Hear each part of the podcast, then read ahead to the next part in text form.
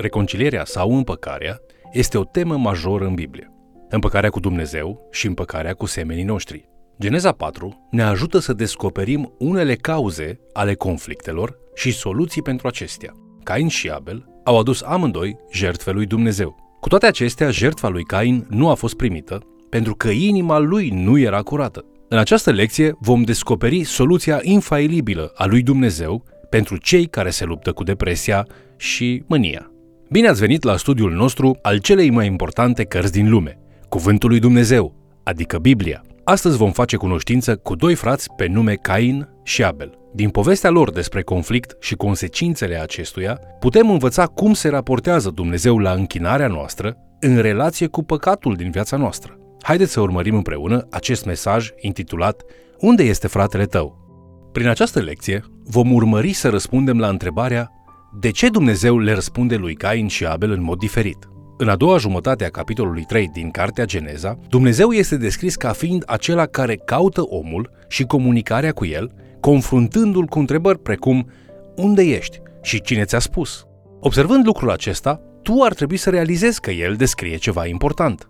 Dumnezeu ne caută și astăzi. El comunică cu tine și astăzi. Dacă ai înțelege lucrul acesta, tu ai înțelege multe experiențe pe care le-ai avut, mai ales cele pe care tu le-ai considerat ca fiind tragice sau experiențe de criză. Multe dintre aceste experiențe de criză sau experiențe tragice sunt modalitatea lui Dumnezeu de a te căuta, de a-ți atrage atenția, de a comunica cu tine, de a te face să te gândești unde anume te afli acum în viață și pe cine asculți. Pe lângă consecințe pozitive, cum ar fi faptul că Dumnezeu te caută, în timpul citirii tu poți observa multe consecințe negative. Pentru femeie, pentru bărbat și pentru femeie și bărbat împreună. Consecința cea mai serioasă dintre acestea este cea care poate fi numită divorțul de Dumnezeu. Aceștia sunt divorțați de Dumnezeu sau despărțiți de Dumnezeu și sunt alungați din grădină. Aplicația lucrului acestuia este serioasă. Este posibil ca aplicația acestui lucru să fie mesajul lui Dumnezeu pentru un om care sună cam așa. Dacă nu înveți să pui cuvântul meu pe primul loc, tu vei fi alungat de pe pământ. Lucrul acesta este posibil chiar și în zilele noastre. În capitolul 4 apare o altă consecință a căderii, și anume conflictul uman. Oamenii sunt în conflict cu ei înșiși, oamenii sunt în conflict cu partenerilor, ca soți și soții, oamenii sunt în conflict cu copiilor și cu părinților. Există un conflict între muncă și administrare, există un conflict internațional. Națiunile și popoarele se ridică unele împotriva altora. Într-o lume distrusă și egoistă, conflictul a devenit una dintre problemele cele mai mari. În Geneza, capitolul 4, Dumnezeu prezintă unii dintre factorii cheie care duc la conflict și unele soluții care pot rezolva conflictul acesta. El prezintă acest adevăr sub forma unei povești despre doi frați. Deși se poate ca tu să nu fi auzit această poveste înainte, cei doi frați s-ar putea să ți se pară familiari, fiindcă ei sunt similari cu tine. Numele lor sunt Cain și Abel. Cain aduce o jertfă lui Dumnezeu și cum el este un lucrător al pământului, un fermier, el aduce lui Dumnezeu o jertfă din ceea ce e cultivat.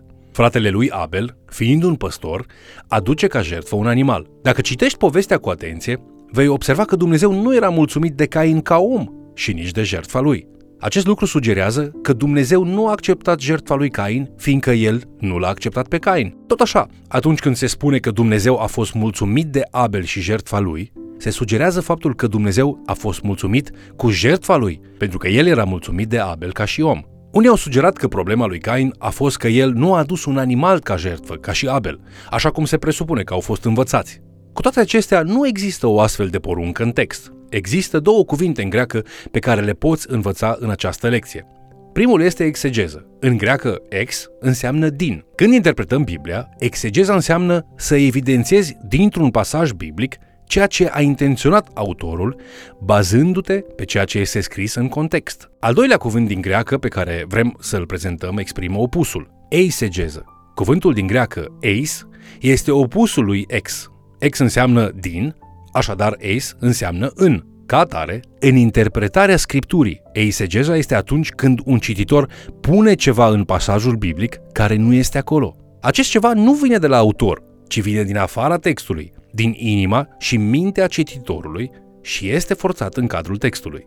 Eisegeza este greșită, fiindcă este o formă de nesinceritate. Nu prezintă exact la ce anume se referă o persoană prin ceea ce se comunică, prin ceea ce se spune sau ce se scrie. Această greșeală se amplifică în scriptură prin eisegeză, fiindcă ea înlocuiește ceea ce Duhul Sfânt a insuflat în autor cu gândurile și opiniile cititorului. Această modalitate caută să ofere autoritate divină opiniilor și gândurilor proprii ale cuiva cu scopul de a manipula pe alții. Acesta este un păcat serios împotriva lui Dumnezeu și o formă de furt spiritual și violență împotriva poporului lui Dumnezeu. Când citești povestea lui Cain și Abel, este ușor să citești ceva care nu se află în text. Textul nici măcar nu sugerează că cei doi frați ar fi fost instruiți să aducă un animal ca jertfă și nu o jertfă din recoltă. De fapt, abia în cartea Levitic, israeliții au fost învățați în mod specific să aducă jertfe din grâne și recolte. De judecata ce s-a făcut în această poveste nu are legătură cu jertfele, ci cu oamenii. În capitolul 11 al cărții evrei există un comentariu asupra acestei povești și aceasta spune că Abel, prin jertfa lui, a adus mărturie a faptului că el era neprihănit. Vezi, Dumnezeu este mult mai preocupat de oameni decât de jertfele aduse. Povestea de aici este aceasta. Cain este domnul inacceptabil. Nu ni se spune de ce el era inacceptabil. Pur și simplu așa era. Și desigur, Dumnezeu știa asta. Abel este domnul acceptabil. Domnul inacceptabil și domnul acceptabil aduc o jertfă Domnului și Dumnezeu respinge jertfa Domnului inacceptabil. Despre el se spune că era mânios și deprimat. Privește astfel, omul mânios este adesea un om deprimat. Deci nu este surprinzător că Geneza 4 îl descrie pe Cain ca fiind atât mânios cât și deprimat. Din nefericire pentru el, Domnul acceptabil trece prin apropiere. Și Domnul inacceptabil, Cain, îl momește pe un câmp, îl atacă și îl omoară. Apoi, Dumnezeu intervine în această situație și pune întrebări din nou, cum a făcut în Geneza 3. El vine la acest domn inacceptabil, mânios și îi pune aceste întrebări. De ce ești mânios? Și de ce ți s-a posomorât fața? Și apoi face în mod special această afirmație. Dacă faci bine, vei fi bine primit. Dar dacă faci rău, păcatul pândește la ușă. Dorința lui se ține după tine, dar tu să-l stăpânești. Ce ne spune această poveste? Este clar că ne oferă un mesaj dinamic. Ești tu o persoană mânioasă? Ești tu o persoană deprimată? Când te mânii, devii și tu deprimat? De fiecare dată când ești mânios, poate ar fi bine să te întrebi de ce ești mânios? Care este sursa mâniei tale? Și care este adevăratul obiect al mâniei tale? Adesea nu persoana care este atacată, Abel în cazul nostru, este obiectul real al mâniei. Pur și simplu se întâmpla ca el să treacă pe acolo. Tindem să-i blamăm pe alții pentru propria noastră stare emoțională, dar adesea adevărata sursă a mâniei este eșecul nostru, propria noastră inabilitate de a controla mediul în care ne găsim și rezultatele.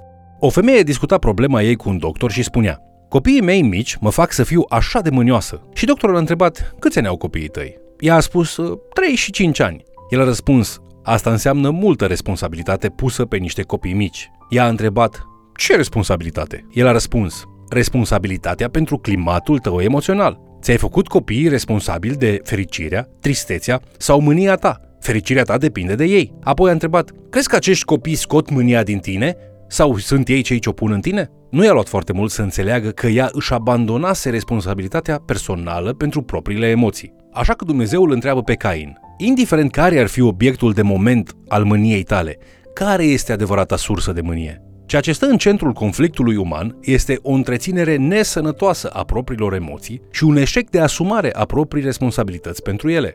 Atunci când Cain nu a putut răspunde adecvat la învățătura lui Dumnezeu, ieșind și omorându-l pe Abel, Dumnezeu se întoarce la el cu o altă întrebare importantă.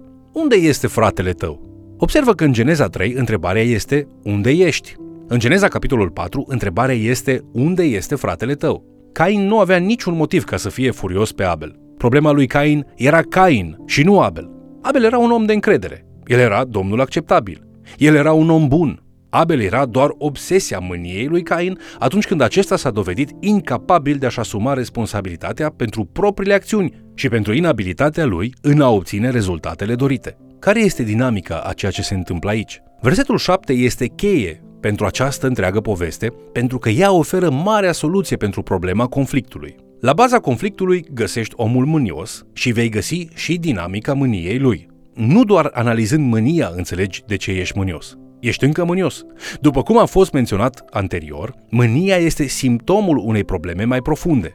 Mânia este o maladie a inimii. Mânia spune îmi ești dator. Să știi că soluția pentru mânie este Isus. El a venit să moară pe cruce pentru a plăti toate datoriile. Pentru toate lucrurile care ți se datorează, El a plătit. Îmi ești dator să-mi fii tată. Isus ne leagă cu Tatăl și plătește pentru păcatele tatălui tău pământesc. Îmi datorezi inocența mea.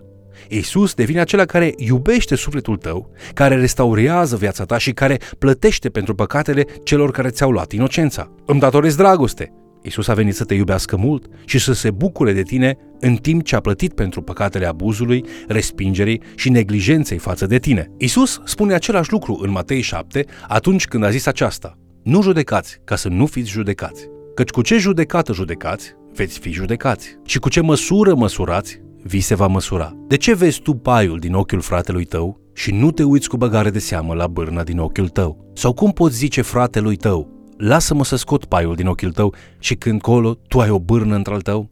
Fățarnicule, scoate întâi bârna din ochiul tău și atunci vei vedea deslușit ca să scoți paiul din ochiul fratelui tău. Mulți oameni nu înțeleg acest pasaj. Ei cred că Isus spune că noi nu ar trebui niciodată să judecăm pe alții. Nu asta spune Isus aici. Isus de fapt ridică următoarele întrebări.